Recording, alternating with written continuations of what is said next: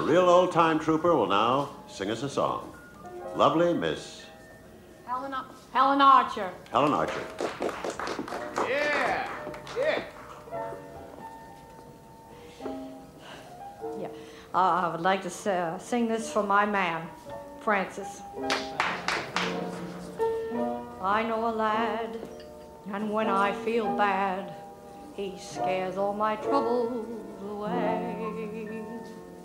When he's your friend, he's yours till the end, no matter what others may say. He don't tell me how I ought to be. He likes me just as I am.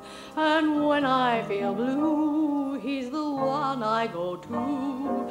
Cause his heart is as big as a ham. Pal, he's me pal. There ain't nobody else I can see.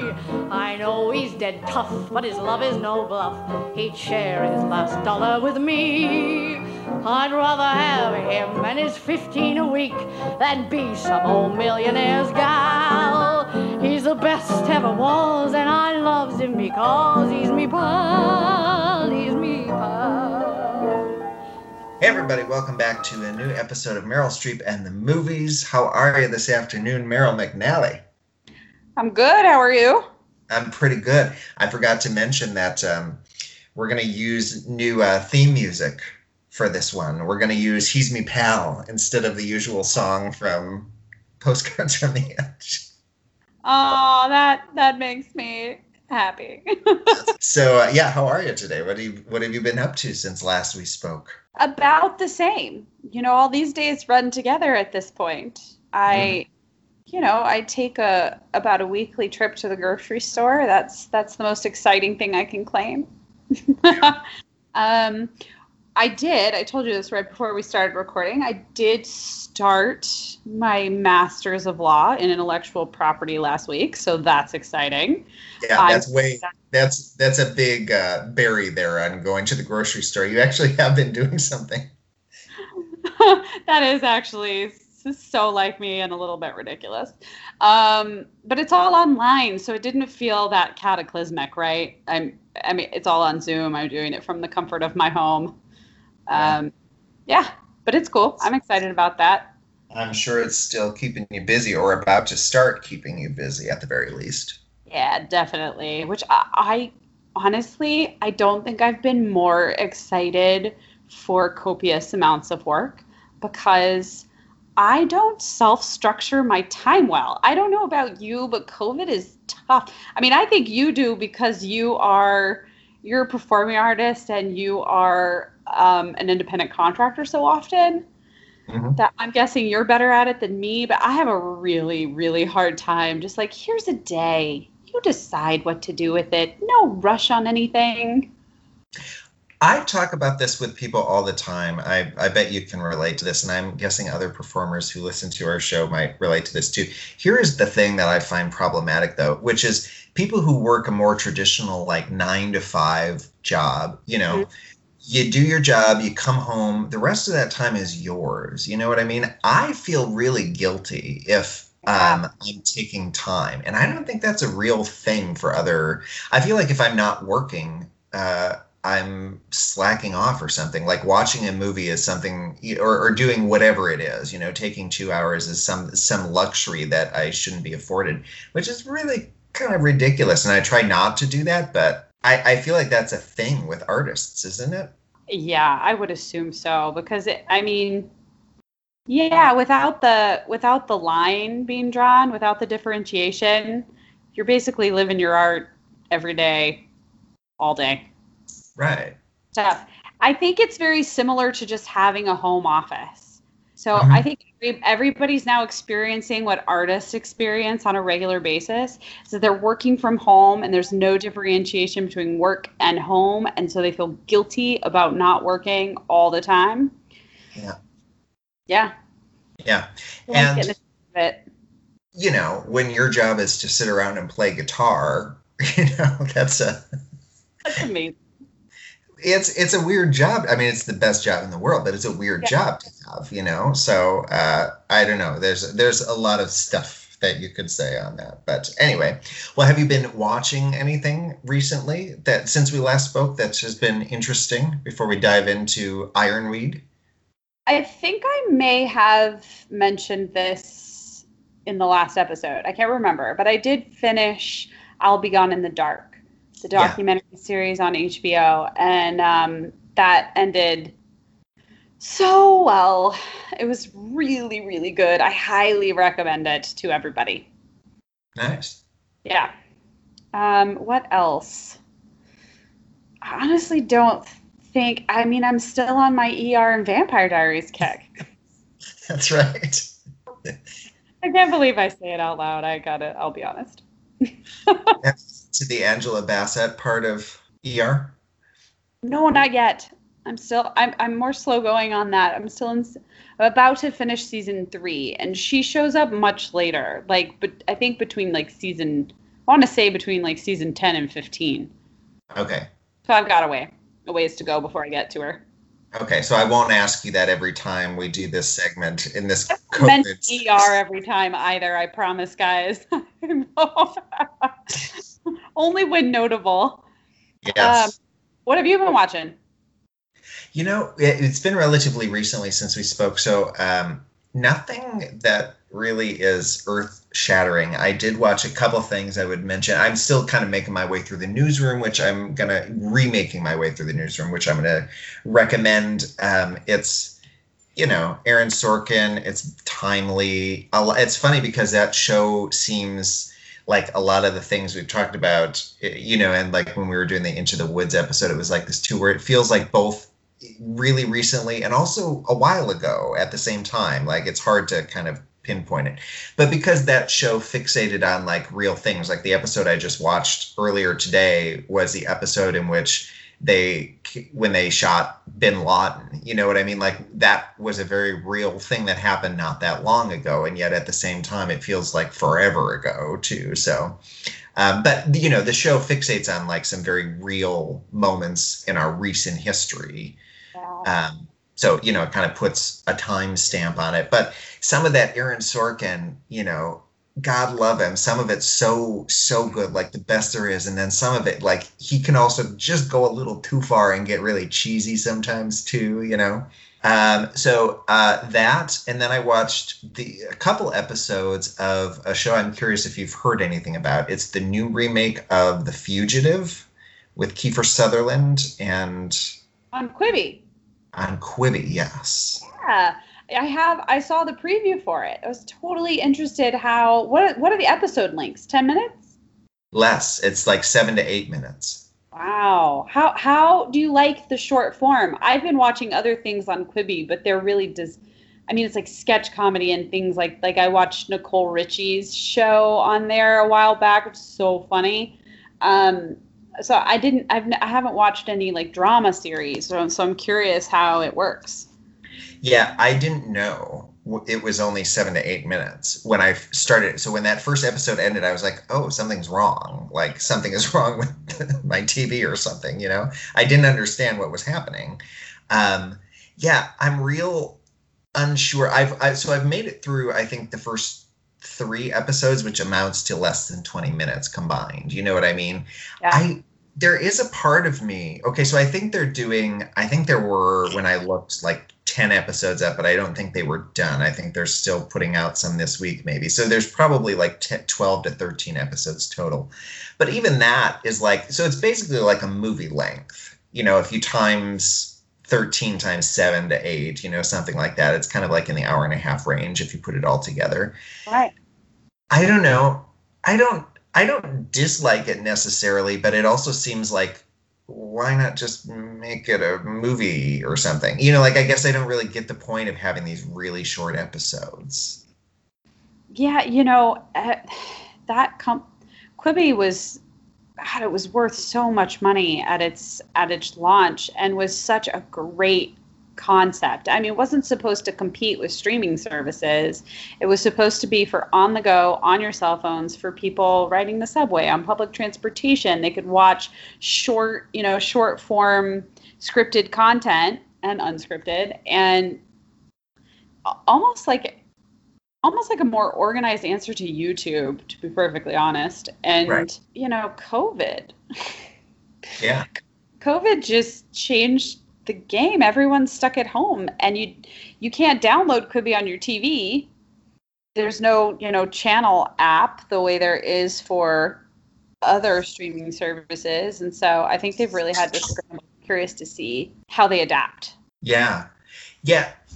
I don't really know what to uh, what to think of all of it, honestly. But I'm, I'll stick it out. I mean, it, it is an interesting kind of format. It's kind of an interesting way of, of doing things, I guess. Um, the sh- the show itself is fine. Um, you know, I he's kind of a Kiefer Sutherland is kind of a strange guy, but um, well, you know, I like I like Kiefer Sutherland's previous work, like 24, and even Designated Survivor. I liked, um, and so I was kind of curious about that. I didn't I didn't know who the guy who plays the actual fugitive was, um, but he I guess has been in a lot of stuff. I forget what his name is. I'm looking it up right now because I I remember watching the trailer, but I I don't have a face in my mind except Kiefer Sutherland. Oh, Boyd Holbrook. He's fantastic. I love Boyd. He's in Narcos. Yeah, he's really good. I mean, that's what I, I looked at his IMDb because I was like, where'd this guy come from? And um, I realized I had seen him in several things. I haven't seen Narcos, but I've seen him in a few other things. And um, yeah, I don't know. It, it was, uh, it, so I'll keep watching the show. It just, I'm not sure that I like the format as much. Uh, Yeah. but maybe it'll grow on me. I had the same thought about YouTube. I was like, this is basically just, it feels like a YouTube thing. But, um, you know, I feel like when I go to YouTube, I watch highlights of things that I like. So I'll watch like deleted scenes of a show or bloopers from a show or an award show speech or baseball highlights or something like compilations or highlights from something rather than I don't think I've ever been tempted to watch an episode of something or um, like a full length movie or anything on YouTube, which sometimes people do put those up. So I don't know. I'm the same, exact same. I, I don't I don't ever watch scripted content like that on YouTube unless it's a clip from something. Right.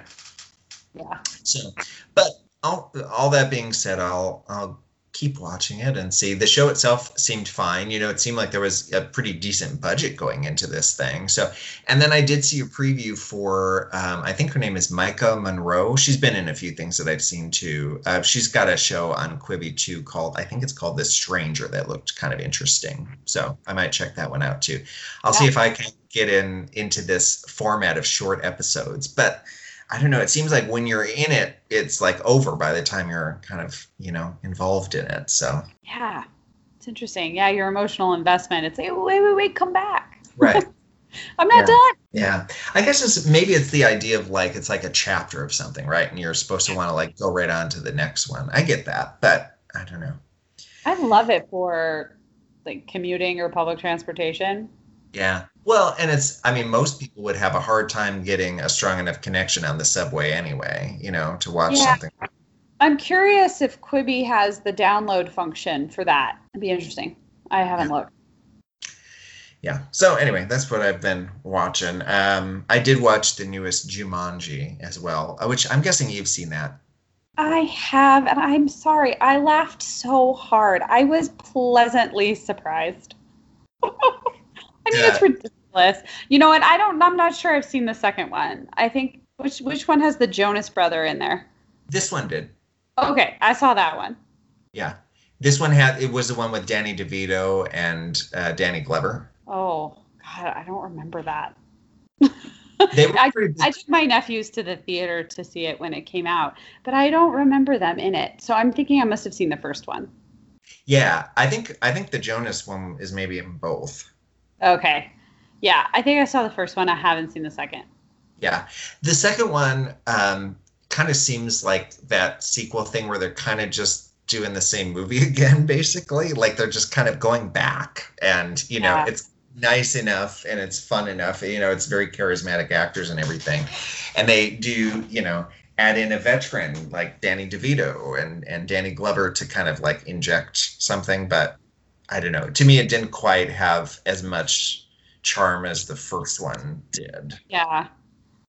Yeah, in that first one, when Jack Black is teaching Karen Gillan how to flirt, I was crying. I was laughing so hard. He he he was really so good in it. Um, yeah, super charming. I haven't seen the second one though. My nephews have. They watch them all the time. I'm sure they'll make another. I'm sure. I'm sure. Um, yeah, cool. All right. Well, we are here today to talk about the 1987 uh, pretty heavy drama, Ironweed. I was like, how is he going to describe this? Yeah, it's it's pretty. It it's pretty- such a joy, folks. It is a joy to watch.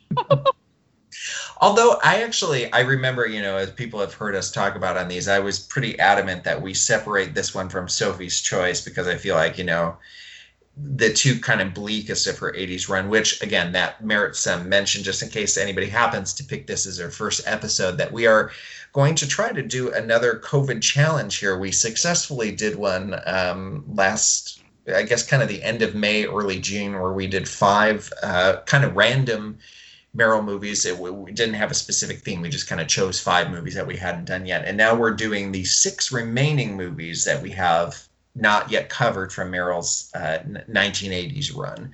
So um, a lot of these movies are dramas. This was definitely her focused on drama period. And um, so this is kind of right towards the end of those. This is right there, there's this and then a cry in the dark, and then she flipped right on over to comedy for a while. And uh, I'm actually surprised that Cry in the Dark followed this because if I did this movie, I would not do another drama for the rest of my life. I'm very glad we started with this one because this is this is a very bleak movie in a run of fairly bleak movies we're about to do. This is definitely the bleakest. even more than Sophie's Choice, I think. Yeah, yeah. It's, it's I have my reasons, but yeah. Okay. So okay. Um, I yeah. Do you want to let's maybe do a synopsis before we Sure. even get too heavily focused in here. So Jack Nicholson plays a, um, you know, the synopsis on IMDb labels him as schizophrenic. I don't think it's that clear because this is sort of heightened realism in this movie. So anyway, he is an alcoholic um, hobo, 1938, and he travels back to Albany, New York, which is his hometown and he has a lady love played by Meryl Streep, also an alcoholic um, sort of drifter with him, and they have fallen on hard times. And it's sort of it's their experience back in Albany where they came from, sort of reliving their past. Jack Nicholson was married, had a family, and uh, uh, clearly already had a problem with alcohol and dropped their baby son and broke his neck when he was 13 days old. And you find that out right at the beginning of the movie, so it's not like I'm giving anything away. But the movie sort of takes off from there. It doesn't really have a discernible plot. It's Mhm. just sort of a day in the life of these two folks. It's bleak. It's Right. very bleak. Yeah. It um, is based on uh, a Pulitzer Prize winning novel by William Kennedy. Um, and yeah, it's just kind of a it's a movie that takes place like right after the, you know, the Great Depression and it's I don't know, it's got that it's got that old it this movie feels I actually like this movie some you know what i mean like i don't Yeah. i'm not going to be going after this movie i think there are really good things about this movie but i do think one of the things um, that feels very different to me about this movie not to dive like right in with this but it seems like you know how sometimes like for me it's my dad will watch these old movies on like turner classic movies or whatever and they're all from like you know when he was when he was young movies that he remembers from you know and they always seem like they're so like low energy or something because they're like old and you know i don't know there's like a different kind of energy and that's what this one does it's a movie that feels a lot older than 1987 to me Absolutely. I agree with that 100%. There, there's like, um, oh, I don't, I, I really don't know how it captured the energy it does. It is, I, I think, I think I'm calling it very bleak. In truth, it's just a very steady pace movie without any arc. Right. Yeah, that's So true. It sets this sort of latter part of the Great Depression energy, which is quiet and slow and run down and abandoned. It, it all has that feel to it, and everything in it has that feel. And you you stick with these two people very closely, so you never get outside of their worldview. And you're really just watching them s- try to survive for a day. Right. Right. And more so Jack than Meryl. You know what I mean? Like Meryl doesn't when she first showed up, I looked at the timestamp and it was 25 minutes into this movie. And it's not a short movie. It's over 2 hours. It's uh 2 hours 23 minutes. So, you know, she's still got but I feel like there's a good chunk at the end where she's not in it too. You know, like her part is way smaller than than his. This is definitely his movie Yeah, definitely. which is kind of an interesting flip on their previous par- you know right before this they made heartburn together and she was top billed and he was second billed and now this time he's top billed and she's second billed but they it's you know the roles were definitely bigger for for one uh for Meryl and Heartburn and for Jack in this one I think. Um yeah I feel like it does kind of go through I feel like I could see this working on stage too in some ways because um, you know it would involve a few sets so i'm not sure like you know your typical community theater could make this happen but for broadway or something although whether or not this would get people excited to go to the theater i don't know but um, you know it is kind of stagey don't you think Yeah, I do. Because it's all about the performances. mm-hmm. I I mean, nothing. Ha- what happens is in flashbacks. right Like there's there's no relevant action happening on screen. Not really. Not to the story. Would you Right. agree? yeah yeah there's not much momentum for this movie Definitely not. But at the same time, like it's good, it's good performances. They're both good in it. I think Tom Waits is really good in this movie. Like there's a lot of people who are, you know, Yeah. doing solid work in this movie. It's just absolutely. it's a very uh, specific kind of movie made for probably a pretty specific audience and you know i don't know there's just something about i don't know if it was the cinematography if it was i mean like you think about movies that were made before this like i don't know why it's coming into my head but back to the future was made two years before this. Like think about how different those two movies are and like how kind of vibrant something like back to the future is compared to this and yet it's made two years later. And it's not like this movie obviously doesn't have any special effects or anything but at the same time like there's something that's just kind of it's it's so drab. Like everything is black and gray and brown you know like i don't know there's something funky about it Yeah, and I can't I can't quite put my finger on it. I just like I had- had no idea going in. None. I didn't I mean I knew Ironweed existed, but I've never seen it and I knew nothing about it. Hmm. And I turned it on and about about a half hour in, I was like, "Oh my god." I was like, "Okay, I think I kept it's because of what I'm used to watching in film, which is a story arc with a beginning, middle, and end, and a climax and some movement. And I, I had to finally, I finally gave up the ghost. I was like, oh, so I went to read some reviews of it, and they all, I was like, oh yes, I, I can expect this for the rest of the film. Okay, and then I shifted my expectations a little, and it helped me focus more on the performances, which were lovely. yeah. Yeah. How did you feel about the performances? How did you feel about let's start with the two leads meryl and jack. I thought Jack Nicholson was really brilliant in this, and I, I, I am not arguing with anyone who calls Jack Nicholson a brilliant actor. I fully acknowledge that he is. I am not a huge fan, and he made me like him a hmm. lot, which I was sort of surprised by because I'm I feel pretty strongly, and uh, I was like, oh God, you are just he. Yeah, you just your heart kind of breaks for him. Because you see how his life has sort of fallen apart and he just couldn't and i think the flashbacks of him younger help set that up as well because you kind of get the sense of lost promise. His scenes with meryl also just generate a lot of empathy they were unexpected. Like there's one scene where he's yelling at her and he's like sort of forcibly handling her and you're it feels very abusive and you just think you know where it's going to go and then it doesn't. They end up being quite loving with each other and there are a lot of surprises like that in there. Yeah.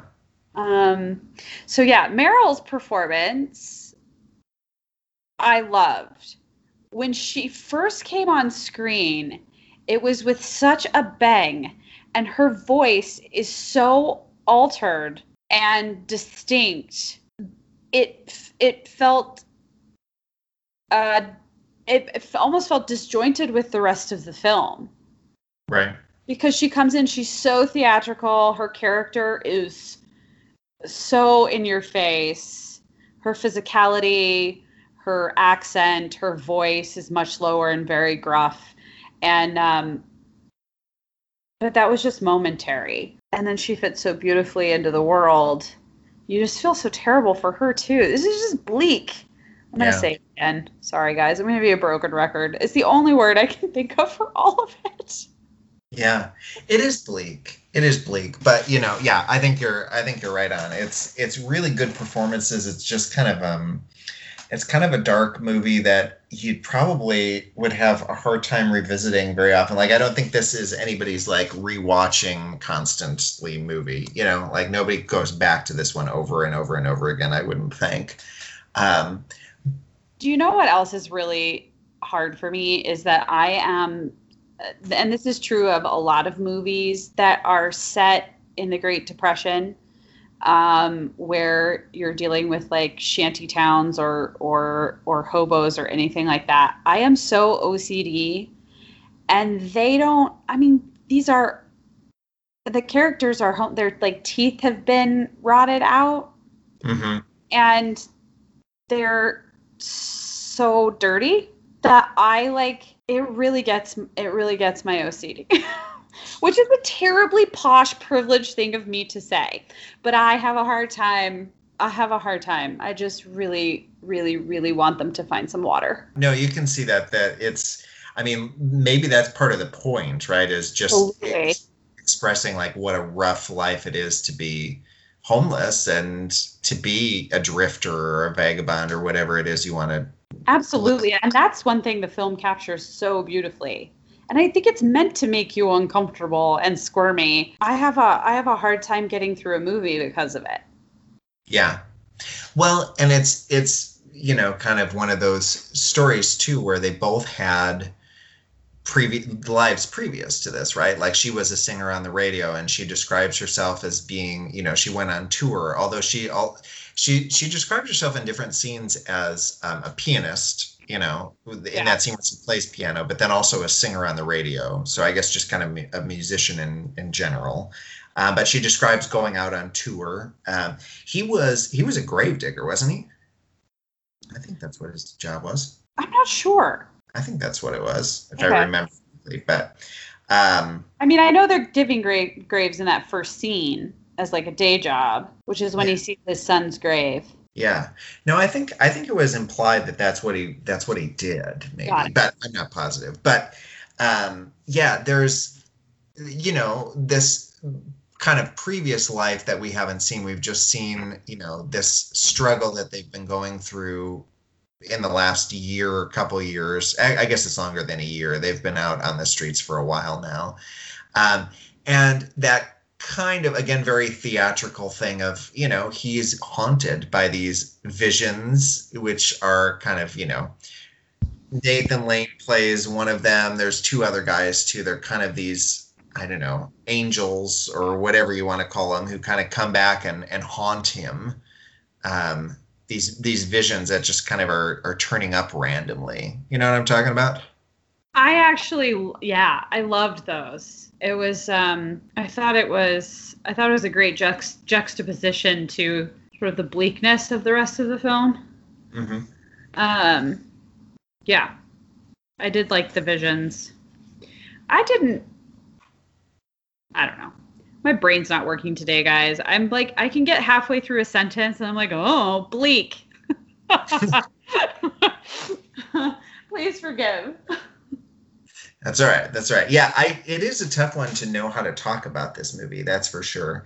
Um, Yeah. One of the one of the things that I'm seeing here, I always get interested in this is uh, it says there's a list of of actors: Gene Hackman, Jason Robards, Paul Newman, Robert De Niro, Robert Duvall, and Sam Shepard. Who you know, those are all pretty big deal actors, especially in the mid '80s when this was made. Yeah. They all you know were vying for this part, but I guess uh, William Kennedy had had Jack kind of already in mind for this role. Um, you know, like you said, Nicholson's great in this. Could you see any of those other guys in this role? Who all was on the list? Sam Shepard. Uh, Gene Hackman, Paul Newman, Robert De Niro, Robert Duvall, and Jason Robards. Honestly, I could see any of them, any of them in the role. I think they're all sort of missing, with the exception of maybe Paul Newman, who might be too pretty for the role, to be perfectly honest. Um, th- they're missing that sort of affability. Such a tough role, and he's had such a rough life. And I'm not sure they would have won me over in the performance the way that Jack Nicholson did. Right. And if you had asked me before I saw it, wouldn't I would have I would have told you I don't I don't think he could do that. um So is this your new favorite Jack Nicholson performance? yeah, definitely. I mean, he's obviously made some great movies. Do You know, The Misfortune of Jack Nicholson is one of the first movies I happened to see him in was Witches of Eastwick. And at the very end when he goes bonkers, he looks terrifying and disgusting on screen and he scarred me for life. That was followed by The Shining, also terrifying. And then, like later on, I saw he's in that movie with Diane Keaton. Was something's got to give? Mhm. And I'm just so annoyed by the whole, the whole premise of that movie. and that she chooses him, the misogynist music producer, over the very good-looking young doctor. That I just, I'm like, Ugh. Yeah. He made he made Witches of Eastwick the same year as this movie. did he really? Three he was in three movies in 1987. These two, Ironweed and Witches of Eastwick, and he had a cameo in Broadcast News, which was like the James L. Brooks things. He was like always in James L. Brooks movies. Um, so yeah, quite a he did right before this he did uh Heartburn, and then he did Witches of Eastwick, Broadcast News, and then this one. And then after this, he went from here to Batman. He played the Joker in the original Batman. Yeah. He's so good in Heartburn too. I mean, not incredibly likable, but also so likable. So, you know, he gets a bad rap from me. I also, you know, the s- the stories surrounding him in Hollywood aren't super great. So there's that. Do you know what's so funny is that um I also want to mention Carroll Baker who Uh-huh. played his wife. Yeah, I love her, and I love I love her older films. She's in one of my favorites called Big Country, and um, it's so funny because I I always consider her part of like an early generation of actors because the main i would say the peak of her career was in the 50s and 60s. yeah, with like Giant and Baby Doll. Yeah, and I would say that Jack Nicholson is the next generation of actors. Jack Nicholson was born in 37, she was born in 31. Right. Like they're actually more in line with one another. So I when I saw them on screen together, I was like, "Wait, wait, what?" My brain cracked a little bit. But Yeah. she I thought she was brilliant. I Yeah. thought she was really lovely in that role. Yeah. Yeah, no, they're both they're both up there for sure. Jack is what? He's 83 now. Yeah, it's crazy. That's, that's getting up there. And Carroll Baker, I'm glad she's still with us. Like you say, she was born in 1931, so she's approaching 90. You know, she's almost at 90. Um, yeah, I she I think her last credit. I'll look it up here. I think her last credit was in 2003. She was in something called The Lion's Den, which was a TV show. She did she did some she did a show called Roswell. Has a connection to you. Roswell in the late 90s. Um, you know, she did a few things kind of in the late 90s, but yeah, basically kind of wrapped it up around 2003. I assume by choice. Um, so anyway, but yeah, an amazing career, amazing I career. read, I read Roger Ebert's review of this movie. What did he say? He basically said what we said, only more articulately. He just said that that it's a great chamber piece to watch for the performances, but not a lot happens. Right. That it's a pretty slow and steady pace. But I mentioned his review because he's sort of wildly insulting to Carroll Baker. Really? I mean, like it's like a backhanded compliment. He said, um, I pulled it up. I'm going to read it. Um, Nicholson's homecoming is all the more effective because Carol Baker is so good as his wife, who has never remarried, who in her way does not blame him for what he has made of their lives because he had his reasons. Baker was not nearly this impressive in her first career many years ago in movies ranging from Baby Doll to The Carpetbaggers, but in Frances as the mother of doomed actress Frances Farmer, and again this time she finds a whole new range. It may be surprising to say that Baker holds the screen against Jack Nicholson, and yet she does. F you, Roger. Well, Ebert, I, I saw this uh, documentary about Ebert. I think it's called maybe Life Itself. Have you heard of this?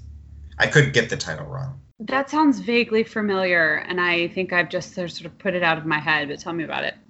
Well, he, I mean, like when he didn't like something, he went after it. You know what I mean? Like it's funny because like I always when I think of him, I think of that show that he and Siskel had and Yeah. when we were younger, where they would, you know, two thumbs up, two thumbs down, whatever.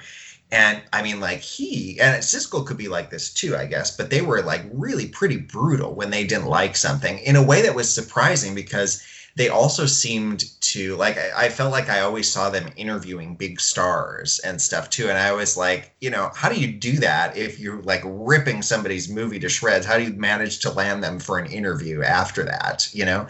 But it's just because they they were the guys. They were the film reviewers that everybody knew. It was them and like Leonard Maltin. Some people bought his books of, of film reviews but like because they had that TV show, they really had like a wider audience probably for film reviewers than just about anybody short of whoever was doing the New York Times reviews, you know.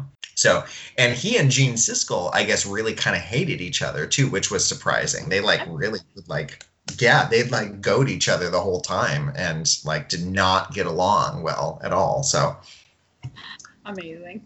yeah. Anyway, so I'm not surprised that he did that because I think he did that a lot. He just kind of was one of those people who's, you know, So put his yeah he wasn't afraid to just like tell you he really hated your movie and he expected that you would try harder next time and you know like oh well. Maybe she didn't show you great range in her previous career because she was given shit roles to choose from, Roger. that's true.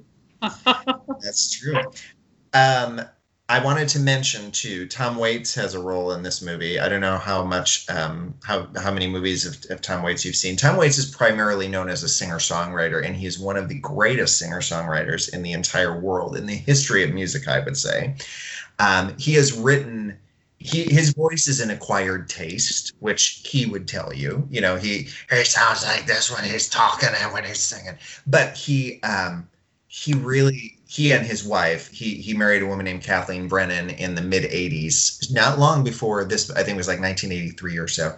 And since then, they've written most of the stuff that they've that he has put out together. He writes it with her, and um, but you know his career before that and and since then i always like to try to give her credit too because i feel like she's very overlooked but um, they have written some of the most beautiful music that i think has ever been written. Like he's there's just something about his music. So um, I, I don't know if i've ever told you this but when when i moved to arizona in 2011 um, when i first got there i had like nothing to do for a period of time. You know, like I wasn't established there because I'd always been in the Midwest. So I like I wasn't getting very many gigs and I didn't have very many students right off the bat. I had like, you know, these kind of lean months where I didn't have very much going on. And I had just put out a record of my own. And so I didn't have enough songs to record a new record. And so what I did was I started recording a CD of Tom Waits songs. I was going to put out a CD of Tom Waits covers. I had been, you know, doing a song or two of his in most of the shows that I'd done for years. And so I started, you know, when I got there and I just kind of did one a day. This was before I did my YouTube thing. And um, I recorded like a song a day of his for months. And all of a sudden I had 135 of his songs recorded, which is more than you can put on a CD. like quite a bit. Thing. And so nothing has ever come of this because it's one of the few times in my uh, life that I've been like really stubborn about something, and I felt like uh, it was the most creative period I think maybe that I've ever had. Um, I was just so enamored of his music and just relished the time that I had to just like dive deep into somebody's body of work like this. It was amazing. And I didn't feel like I could take these 135 songs and whittle it down to like 10 and put it on a CD, you know? Oh. And so I was just kind of stubborn about it and was like, I'm either putting out the whole thing as like a box set, which, you know, there's not a huge market for, or not at all. And um, so I worked with with Tom Waits's uh, management and his his uh, you know his uh, publishing company and all that, and they were all really supportive of the project and um, they asked for some of the songs that I had cut to be sent to them so they could listen to them, which I thought was a really nice gesture. Um, so nothing has come of it, but I, you know, I Tom Waits is a huge part of my life, is what I'm saying. it's it's it's funny to see him and Meryl intersect like this because you know yeah. they're from two different worlds, and yet there they are together in this movie for me. So I think in some ways he's he's the heart of the movie. Yeah, I think so too. Yeah, there's something so um well, he's just charismatic and obviously a character, but there's something really touching and warm and uh, about his about his character. He plays a friend of Jack Nicholson's character who's also homeless and struggling and uh he finds out at really close to the beginning, right, that he has cancer mm-hmm. and is dying, and tells yeah. Jack Nicholson. Yeah.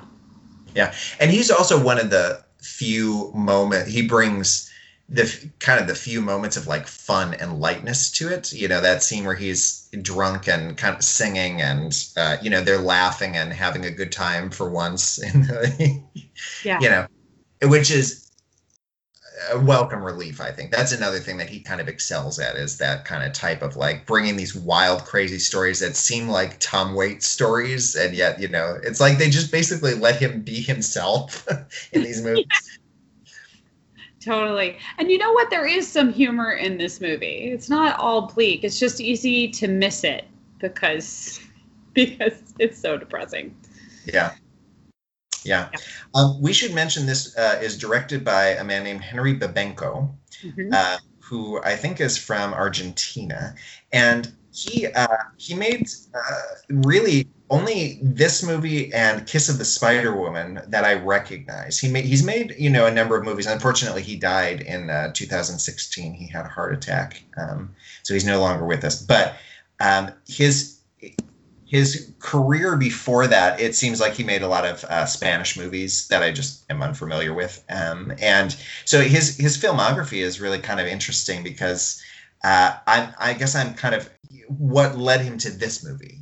I would be curious, you know? Right. Um, you know, one of his previous movies is mentioned in Roger Ebert's review, and how um, that world, that that previous film captures um, sort of the, the streets of San Paulo, and he compared the two.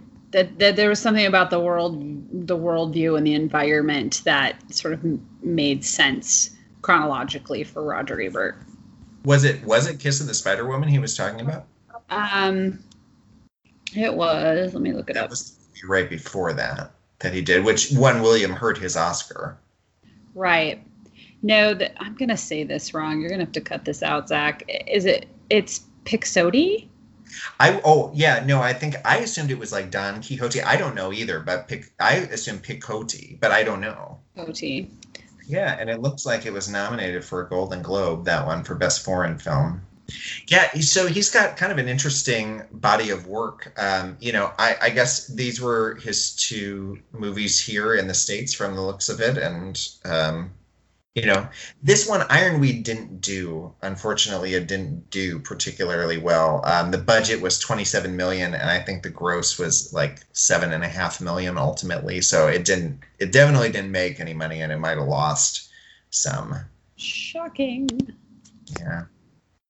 But um, yeah kind of a kind of an interesting one. It- they were uh, each nominated for academy awards for best actor and best actress it was an interesting year to say the least. It was the year that Cher won uh, Best Actress for Moonstruck. My favorite. Is it So- okay? So here's the here's the thing. Okay, I'm going to read the nominees. I'm just pulling it up. Uh, the nominees that year were in the Best Actress category were Meryl for this, uh, Cher who won for Moonstruck, Glenn Close for Fatal Attraction, Hmm. Holly Hunter for Broadcast News, Oh and Sally Kirkland for Anna. Have you seen that movie, Anna? no. It's Sally Kirkland's kind of like high point in her career. Yeah. Um, and it's funny because if you go watch, you can you can see Cher's you know winning uh, her awards speech on YouTube, and uh, Sally Kirkland kind of does the thing that a few people over time have done, which is her face is not pleased in the moment. It's like she remembers, oh, you have to smile and clap, but her initial reaction is like, you've got to be fucking kidding me. Um, hearing those nominees, um, I have not seen Anna, but um, I would have probably given it to Holly Hunter for broadcast news. It, okay, so here's the interesting thing. Uh, Holly Hunter, of course, did win a few years later for the piano. Yeah. Glenn Close, of course, has had this long, amazing career. A lot of people think that she should have, like Glenn Close fans will tell you that she should have won for Dangerous Liaisons. But. I don't remember who beat her. I think that was maybe the Jodie Foster year for The Accused, which Yeah. seems like, yeah, that's a good performance too. And I'm not saying that Cher in Moonstruck wasn't great. It's been a long time since I've seen that movie. But Well, there are a lot. Cher, she's lovely in it, but I think the reason she ended up getting it is because the movie is so colorful and lovely. Right. and you know i think just a large part of it is her charisma um i'm, I'm not sure how challenging it was acting wise although i don't i don't know what are the metrics for measuring that. I don't Right. know. There are all i'm saying is like for people who are interested in doing this kind of retroactive fixing of you know awards that were given to the wrong person there are a lot of people who would say that this is the year glenn close really should have won for fatal attraction because it's a pretty iconic performance. Um it's true and and honestly my guess is at the time and even now people have such a hard time with women being nasty mhm. there was also probably a sense because remember glenn close I, I think actually Glenn Close's run, I think she was nominated like every single year between like 82 and 87. So there mu- there was probably also this like, well, obviously we can get, you know, like she'll be up for this again. We can give this to her, but this is probably Cher's high point, you know, that kind of attitude. yeah So, you know. Um, anyway, so Jack was also nominated. He lost to Michael Douglas for Wall Street. The other um, nominees that year were William Hurt in broadcast news. Again, he had just won two years earlier. Marcello Mastroianni for Dark Eyes and Robin Williams for Good Morning Vietnam. Um, this yeah, this movie was not nominated in any other category. It was not up for Best Picture or Best Director or anything like that. Um, it was only up for uh, Jack in the Golden Globes, which I thought was interesting. Because Huh. again, in the Golden Globes, instead of the Oscars, they for the lead male and female categories, they break it down. So there's basically twice as many nominees because they have a comedy and musical category and drama category. And so in the drama category, it was still Michael Douglas that he lost to, but the other nominees were John Lone for The Last Emperor, Nick Nolte for Weeds, which I've never even heard of that movie, and Denzel Washington for Cry Freedom. Um, so in the Best Actress Drama at the Golden Globes, Meryl was not even nominated, but the other nominees were Sally Kirkland for Anna, who actually won, Rachel Chagall for Gabby, A True Story, Glenn Close in Fatal Attraction, Faye Dunaway in Barfly, and Barbra Streisand in Nuts.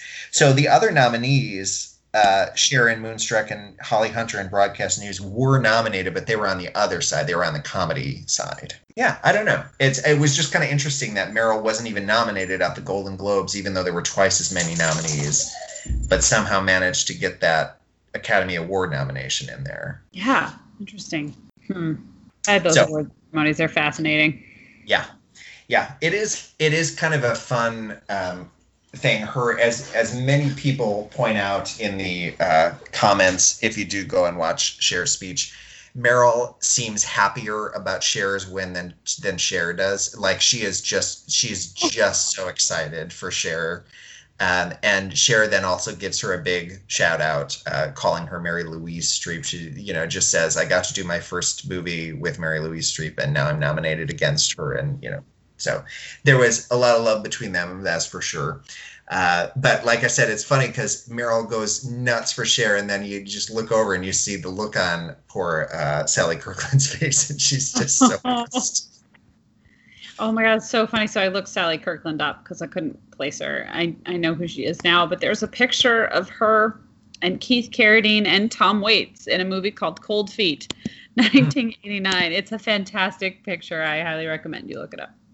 Interesting. So worlds collide again. Well, and actually, right before, um, uh, as a, I've mentioned in this podcast, you were just talking about your ER and Vampire Diaries and how I feel a little funny about that. I've mentioned several times that I have a kind of obnoxiously and uh, somewhat embarrassingly large DVD in like physical media collection.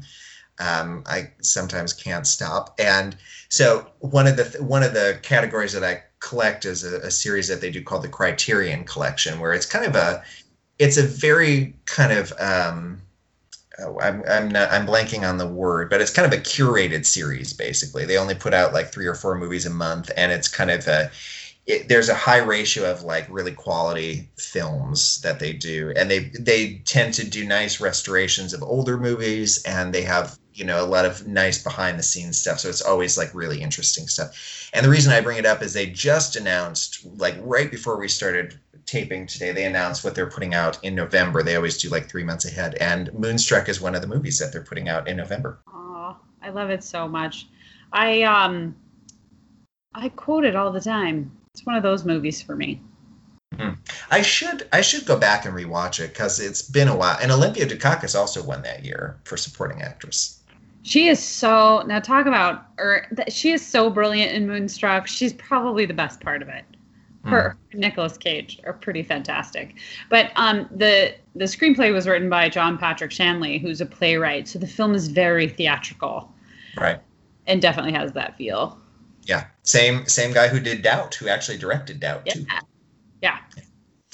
Um, so anyway, uh, yeah. Anything else you? Oh, I usually ask you. Do you have any favorite uh, scenes, Meryl scenes in this movie? I feel like we actually didn't even really talk about Meryl that much, but she's so good in this movie. I think she really is. I love.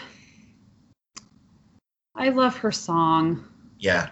There's so much performance in that song pain and sort of joy of escaping into her old self and and then also oh that that monologue she has in church yeah yep those are those are my two as well. Yeah. yeah. They each have kind of nice monologues because Jack has a nice one at the gravesite and she has one in church and they kind of mirror each other in that way. But yeah, that's if, if you watch this movie looking for like a good Meryl scene, that's easily the one besides the He's Me Pal song.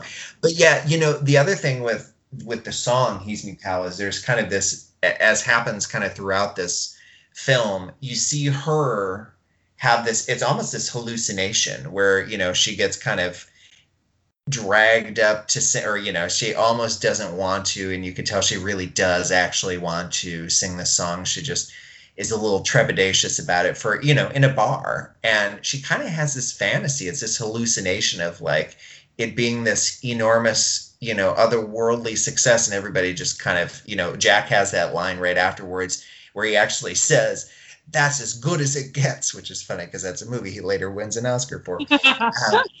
um, and then she kind of redoes the it kind of cuts to right after that how it actually came and her voice is just a little bit shakier and the people are not really paying attention to her and you see how it actually went instead of in her mind yeah. this kind of glorious moment it's this kind of sad thing where you you know you see i mean i don't know we don't have to get I guess, well, I don't want to get too personal about this, I guess, but like, I know people like that, right? Who, who at once were fantastic and yet they're just a little bit past their prime. And when you see them see that about themselves, that's a really hard thing to watch. And that's kind of the moment that she like realizes that about herself, that she's not quite as capable as she used to be, you know? Yeah. Yeah, absolutely. No, it's heartbreaking. Utterly heartbreaking. I think I have one other favorite movie moment in the film, and because it's sort of one of the rare, with the exception of Tom Waits, is one of the rare moments of humor in the film when he he he stops. He's just hop off, hopped off the rags wagon. He had a day job with this rag seller, and he's in front of this couple's home and they come out of the house and he asks the lady if she knows where he can get a turkey. And the husband comes out as very defensive because he thinks he's, you know, um, a street rat and doesn't want him on the porch. And he's like, "What did what did you ask?" He says, "I asked I asked her where I could get a turkey." And he's like, "What do you?" He says, "What do you want one for, or why?" And Jack Nicholson just looks at him and says, "Because because my duck died or, or I lost my duck or something. And it, his facial expression is so fantastic. And I, I laughed. I like belly laughed. like, why do you think, man? Why do you think I want a turkey? Right. yeah. There's there are some of these i will say this is probably not a movie that you could half pay attention to just because it's there are some surreal moments where you're like what the hell is happening right here? You know where it would really be kind of strange out of context some of these. Yeah, but um, so i don't know if you have your list in front of you. I have to bring mine up. Oh this is gonna be hard. I know. This one is so it falls in that category doesn't it of this one is so different than all the other ones, it's really hard to compare. Uh, and I, I'm having trouble separating it from how. You know what I'm gonna do? I'm gonna I'm gonna tell tell everybody I'm gonna wait to rank them. Okay. Because I, I can't quite I can't quite fully remove myself from the bleakness at this moment to rank it where it probably needs to go performance wise. Okay, I'm gonna I'm gonna tentatively give mine a spot, but I'm not going to pen it in. I'm going to pencil it in. Um, I'm actually going to put it at 22 in both lists. Right after, so uh, perform. I won't read the whole list or anything, but performance-wise, that's following Mamma Mia 2, Florence Foster Jenkins, Out of Africa, and Death Becomes Her, kind of in that middle range. Yep. But it's still above. I have it still above Deer Hunter and Mamma Mia and Little Women and Defending Your Life and some other really good movies that you know, I just think she's a little better in this than those movies. I'm a little hesitant. It actually is underneath in the in the film. It's also in my 22 spot for now, which is so like the last few before this are Manchurian Candidate, Music of the Heart, Death Becomes Her, and then Ironweed. So it's actually right underneath Death Becomes Her in both categories. And I don't know if you've heard from any of our listeners. I've heard from multiple listeners who were a little bit surprised that we were not bigger fans of Death Becomes Her. So I think a little bit of that is factoring in in my decision too. There's a lot of people who have a lot of love for Death Becomes Her who were surprised that it, this isn't like within our top 10 for either of us. Fascinating. I, it shows you the power of our sentimental attachments to films, right? Because she's ranked some of her movies I've ranked much higher than they probably deserve to be because of my own sentimental attachment to it. So I hear you. I hear you, folks. Well, and we also, I don't remember saying anything particularly, uh, you know, like critical of that movie, except for the fact that Isabella Re- Rossellini literally wears no clothes in the movie. Um, That's kind of the only thing that we were a little bit critical of, as far as I remember. And there were, I guess, the fat suit thing we kind of went after in that one. sort of the social politics of it were a little dated and off, but I remember I mean you and I were both pleasantly surprised by by how well it holds up, like special Yeah. effects wise and Oh. Yeah, I do know that that movie, and one of the things that you know from a few of our listeners has been made clear to me too that within the gay community, that movie has a special place. ah and makes so you know we may just not be the right uh, you know spokespeople Oh. for that angle which is you know which is part of that and that's that's fine too but i don't i there are very very very few movies i think even the homesman i would say which i think is kind of at the bottom of our list yeah. I don't think The Homesman is a bad movie. I just think it's not a fun movie. That one is another one that's kind of bleak and not fun at all. I don't have a lot of love for it. but uh, yeah, no. I'm not a huge fan. But that also is a movie that she had relatively little to do with. You know, a tiny little, tiny little scene, and her daughter is in it. But um, you know, so for whatever it's worth, listeners, it's it's not that we don't like these movies. It's just literally something has to be at the bottom. We've done over 40 movies, so you know, something's got to be there if something's going to be at the top. So um, anyway, we'll see we'll see how these uh, next six movies go. I'll, i will probably wait to kind of firm up any of my uh, things until we're done with all six of these and kind of reassess after that. But um, ironweed i suspect will be in that middle to middle bottom category. Now because it's bad just because it's you know a very different kind of performance. It's also in some ways a smaller role for meryl than sometimes she plays. You know Yeah. it's in the 80s movies it's probably her smallest role Yeah. Yeah, that's a good point. It, yeah, it's not. You're, yeah, you're right. It's definitely Jack Nicholson's film. How many times can I say yeah?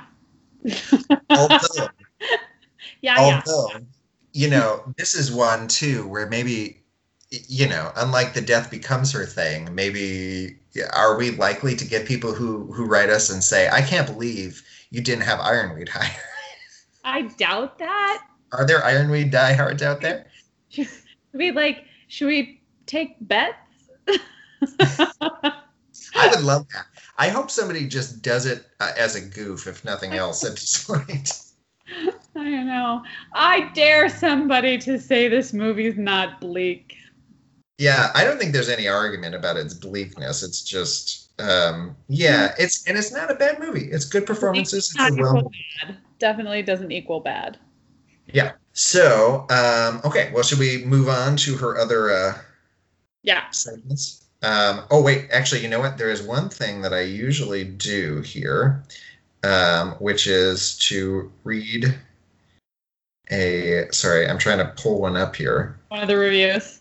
one of the negative reviews and uh, there are only two one star reviews on imdb which is not a lot there's over 50 reviews and only two of them are one star so that's pretty good actually It has a Um, pretty high. It's a six point seven, which is pretty good. Right. Right. I think people i think people will say like this is a very you know like well made movie in its own way. It's just i won't say the b word again. Okay here we go. This is a this is written by Lamore AJ two two one, and this was written in uh, two thousand and seven. The again, this is not an endorsement. I just read these for for the sake of uh, they. Sometimes they just make me laugh. Is really what happens. And this is one of those. I actually think this is kind of funny. So the title of this is "Painfully Dull: Surefire Cure for Lack of Sleep." This movie is the Ambien of its day. I worked in a movie theater and the first night we had a sold out audience. We had to wake most of them up at the end. Sadly, I am not making that up. The next show, we had 12. And the shows after that, we averaged four to 10 Worse, we had to keep it a second week as the next show, Last Crusade, was being held over. Oddly enough, the book is just as bad. Poorly scripted, miscast, and dreadfully edited. Meryl Streep's character dies without any buildup. We figured she must have finally read the script and discovered how erratic it was and left in disgust. Watch this if you have troubles going to sleep. I think that's kind of funny. That's a funny That's review. really funny. Yeah. Oh my god, that's funny. Well, it's funny. Are they talking about Indiana Jones in the Last Crusade? It must be. And that makes sense. I think that was 87, right? No, it was eighty nine. Oh, really?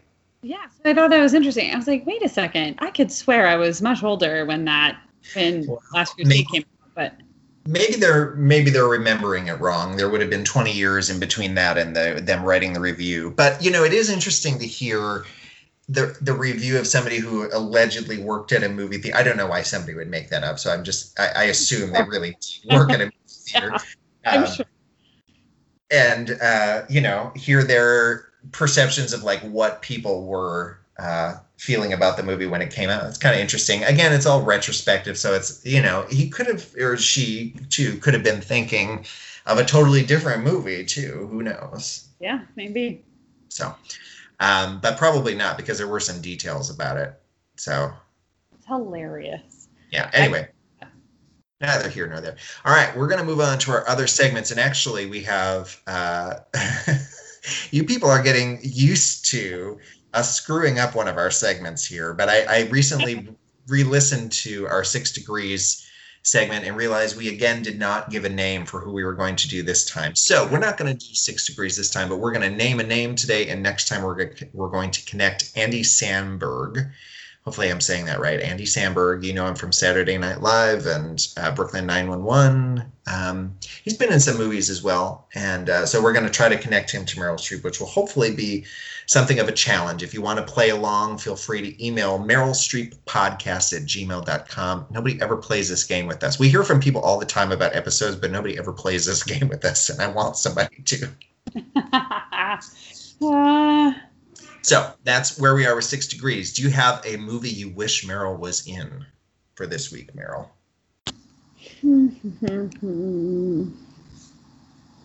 no, I was thinking that before we started, and I really can't think of one. I'm sure there are plenty out there. But no, I don't have one this week, which means another segment I'm failing at. How about you? sure. I did. Um, I, I read this clickbait article the other day where it was talking about uh, the the theme of the article was scenes that uh, it's like a single scene from a movie, and they usually were accompanied by the YouTube clip of that actual scene that they were referencing, where it was basically like, "Give me the Oscar now," you know, thing. So it had moments like Viola Davis's great moment in Fences, that speech that she gives. A lot of these were actually, uh, you know, Oscar-winning performances. Forrest, Tom Hanks, and Forrest Gump when he realizes when Jenny tells him that he has a son, and he kind of goes through that range of emotions. You know, is you know all of these things that he's feeling. And one of them was uh, not a performance that she actually won an Oscar for, but was uh, Sally Field in Steel Magnolias. Uh, that scene at the uh, cemetery after Julia Roberts' character dies, and she goes through this range of, I can't do this. Uh, this isn't supposed to happen. Um, you know, I, I'm so angry. I just want to punch somebody. And speaking of Olympia Dukakis, Olympia Dukakis says, "Here, punch her," and throws uh, Shirley MacLaine in front of her and it kind of gets everybody laughing, you know. Um, but you know, great performance. I love Sally Field, and I've really kind of grown to really appreciate her work. Uh, you know, within this last decade, I've I've really like everything I've seen her in. I've really kind of thought, wow, she really is great. And um, but so I'm not saying that Meryl should have played that because Sally Field was less than great. She was great, but um, it would have been an interesting role for Meryl, I think. Yeah, very. I'm sure she would have been great. Yeah, I love that movie. Oh, so good. Speaking of kind of those classic late 80s movies that I haven't seen in 10 years, that's up there too. Yeah, definitely. I always I I watch it quite a bit, but I always watch up to Shelby passing out on the porch and then I stop.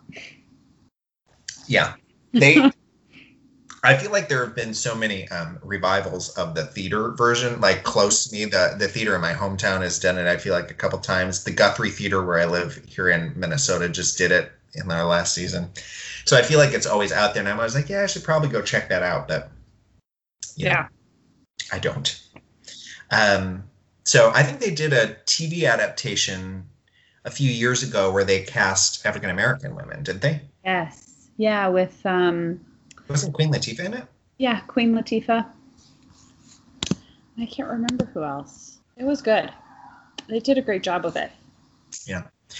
So, um, well, um, you know what we didn't do? We didn't do well. Let's do this in the end. How about instead of the, uh, uh, you know, Six Degrees or the movies Meryl was in, will you finally wait? view- Our listeners have been waiting for it. Will you regale us with the tales from your time on the set of Pay It Forward? I know. Yes, I will share. So they, I don't have a lot, I because I was there for a week. So they filmed a portion of the film in Las Vegas, Nevada, and um, I was ah maybe a sophomore in high school, and my good friend from school, her dad um, was working sound on the film, and she invited me for our spring break to go ha- hang out in Las Vegas uh, on the set of Pay It Forward. And I was like, hell to the yes, I am on board for that.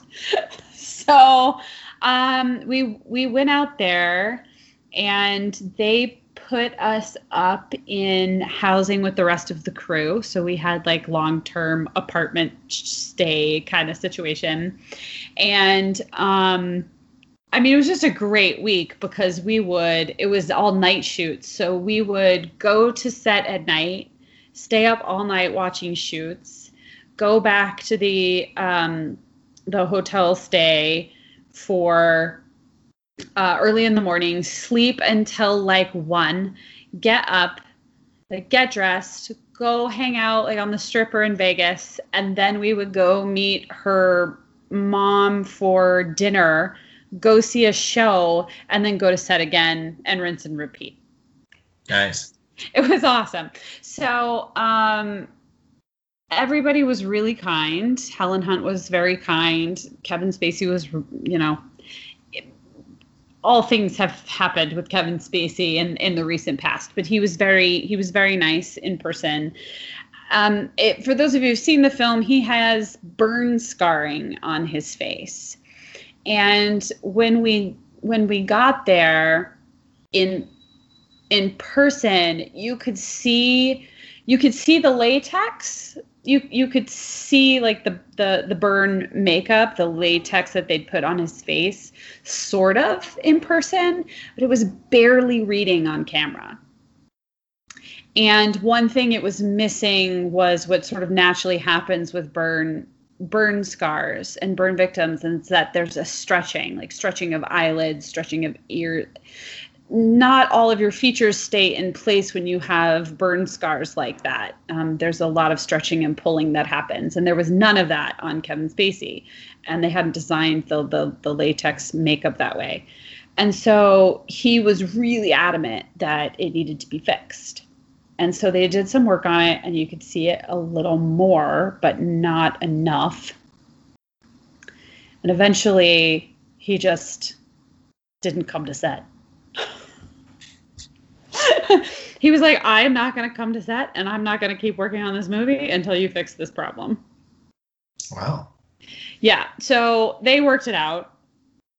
And you know, it was an instance where an artist was sticking to their guns about what they thought was necessary for the character. You can see the difference in the makeup throughout the film because they obviously couldn't go back and do reshoots of what they'd already captured. Um, so if you pay attention, you'll notice the difference in the makeup. That's the biggest story. Yeah.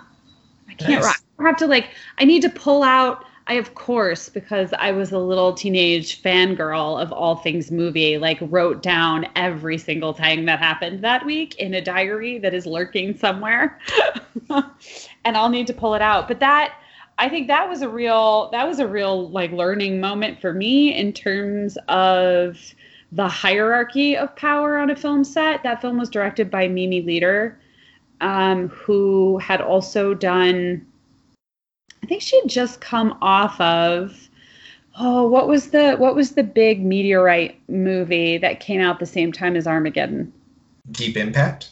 Yes, she had done Deep Impact. I think before that, and she had worked on ER actually going back to my ER, she had worked on ER quite a bit, and she was um, fairly well known. And um, I didn't know this at the time, but looking back, I was sort of seeing the struggle of power dynamics for female directors. Mm-hmm. Because I'm not sure, I'm not sure that would have happened with somebody like Steven Spielberg. Right. I think there was less respect for that.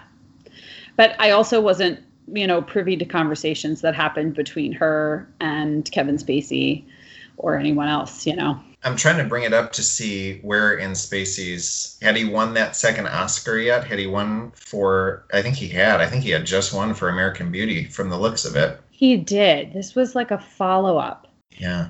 It was a follow-up film. I, I want to say it was his next film, but uh, that could be wrong. It looks like right after American Beauty, he did a small independent movie called The Big Kahuna, which is kind of a funny one oh, with wow. him and Danny DeVito, and then another kind of smaller movie called Ordinary Decent Criminal. But this would have been his like, like kind of studio picture follow up yeah, to American. Sure. He did this, and then he did uh, K-Pax with Jeff Bridges, The Shipping News with Julianne Moore and Cate Blanchett and Judi Dench. Um, so he he kind of had a few bombs in a row in a row there. Like he he kind of struggled for that period of time right after he won that second Oscar. That's why I was kind of curious, as if he had.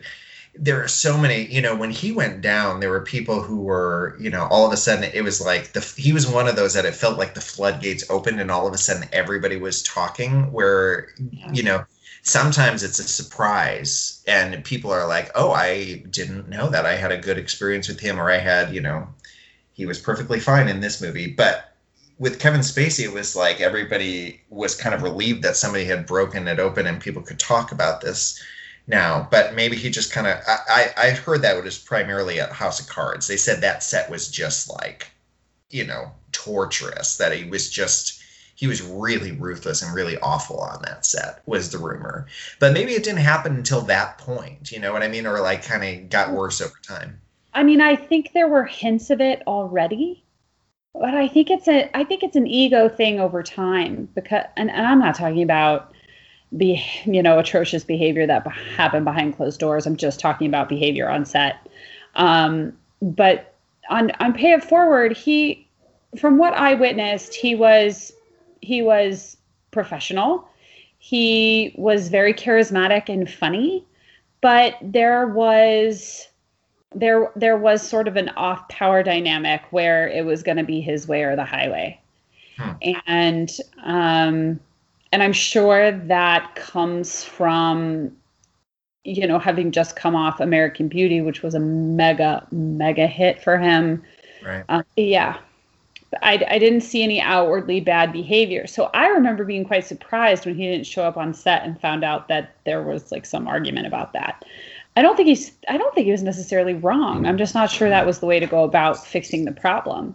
Right. That seems like actually something that maybe is worth sticking up for if you believe strongly enough in it. You know, like that seems difficult to work with can mean a lot of different things. Some some really valid and really not so great. So that seems like something that, you know, like I could see somebody doing that if they weren't getting anywhere in their legitimate like trying to, you know. But Yeah. so um our next movie, do you want to share what our, our next one in this series of 80s uh, upbeat thrill comedies are? Upbeat. Woohoo. We are doing a cry in the dark, which is where it all started. For us, yes. Yep. Um, that is our next movie. And I will not, you know, have you you've seen this movie, right? Yes, but it's been a long time. The last time I watched it was uh I think before you and I discussed it in college. Wow. Yeah, so it's been a while. Um, I I watched this as I mentioned before we started doing this episode here. I watched it uh, the other day, kind of hoping I could steer you in this direction, mostly because I was just excited to watch this one again because it had been a while. I will say that though this one is not like a joy, happy, you know, like silly fest, it's a very watchable movie. Like the time goes by really fast in this one. Not so much the case for Ironweed, although I also didn't feel it to be like interminably long either. I don't know if you did. It didn't feel like too much of a schlock to get through it. No, no, yeah, you're right. It really wasn't, and which is surprising because it was. I'm gonna say it again. It was two hours and 23 minutes of bleakness, capital B.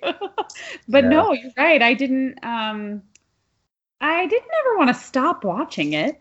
Right. Yeah, Yeah, it didn't feel like uh, interminable, that's for sure. And some movies do. Some movies you're like, when is this going to end? And this did not feel that way. So I guess that's as, uh, you know, good a statement about it as any. Because if you can do a super depressing movie and not have it feel interminable, that's pretty good. yeah, agreed. So, um, well, thanks for listening, everybody. We will be back hopefully tomorrow with you for Cry in the Dark. We'll see if we can keep this challenge going here. Thanks for listening, and uh, we'll talk to you soon. Bye, everybody. That's all.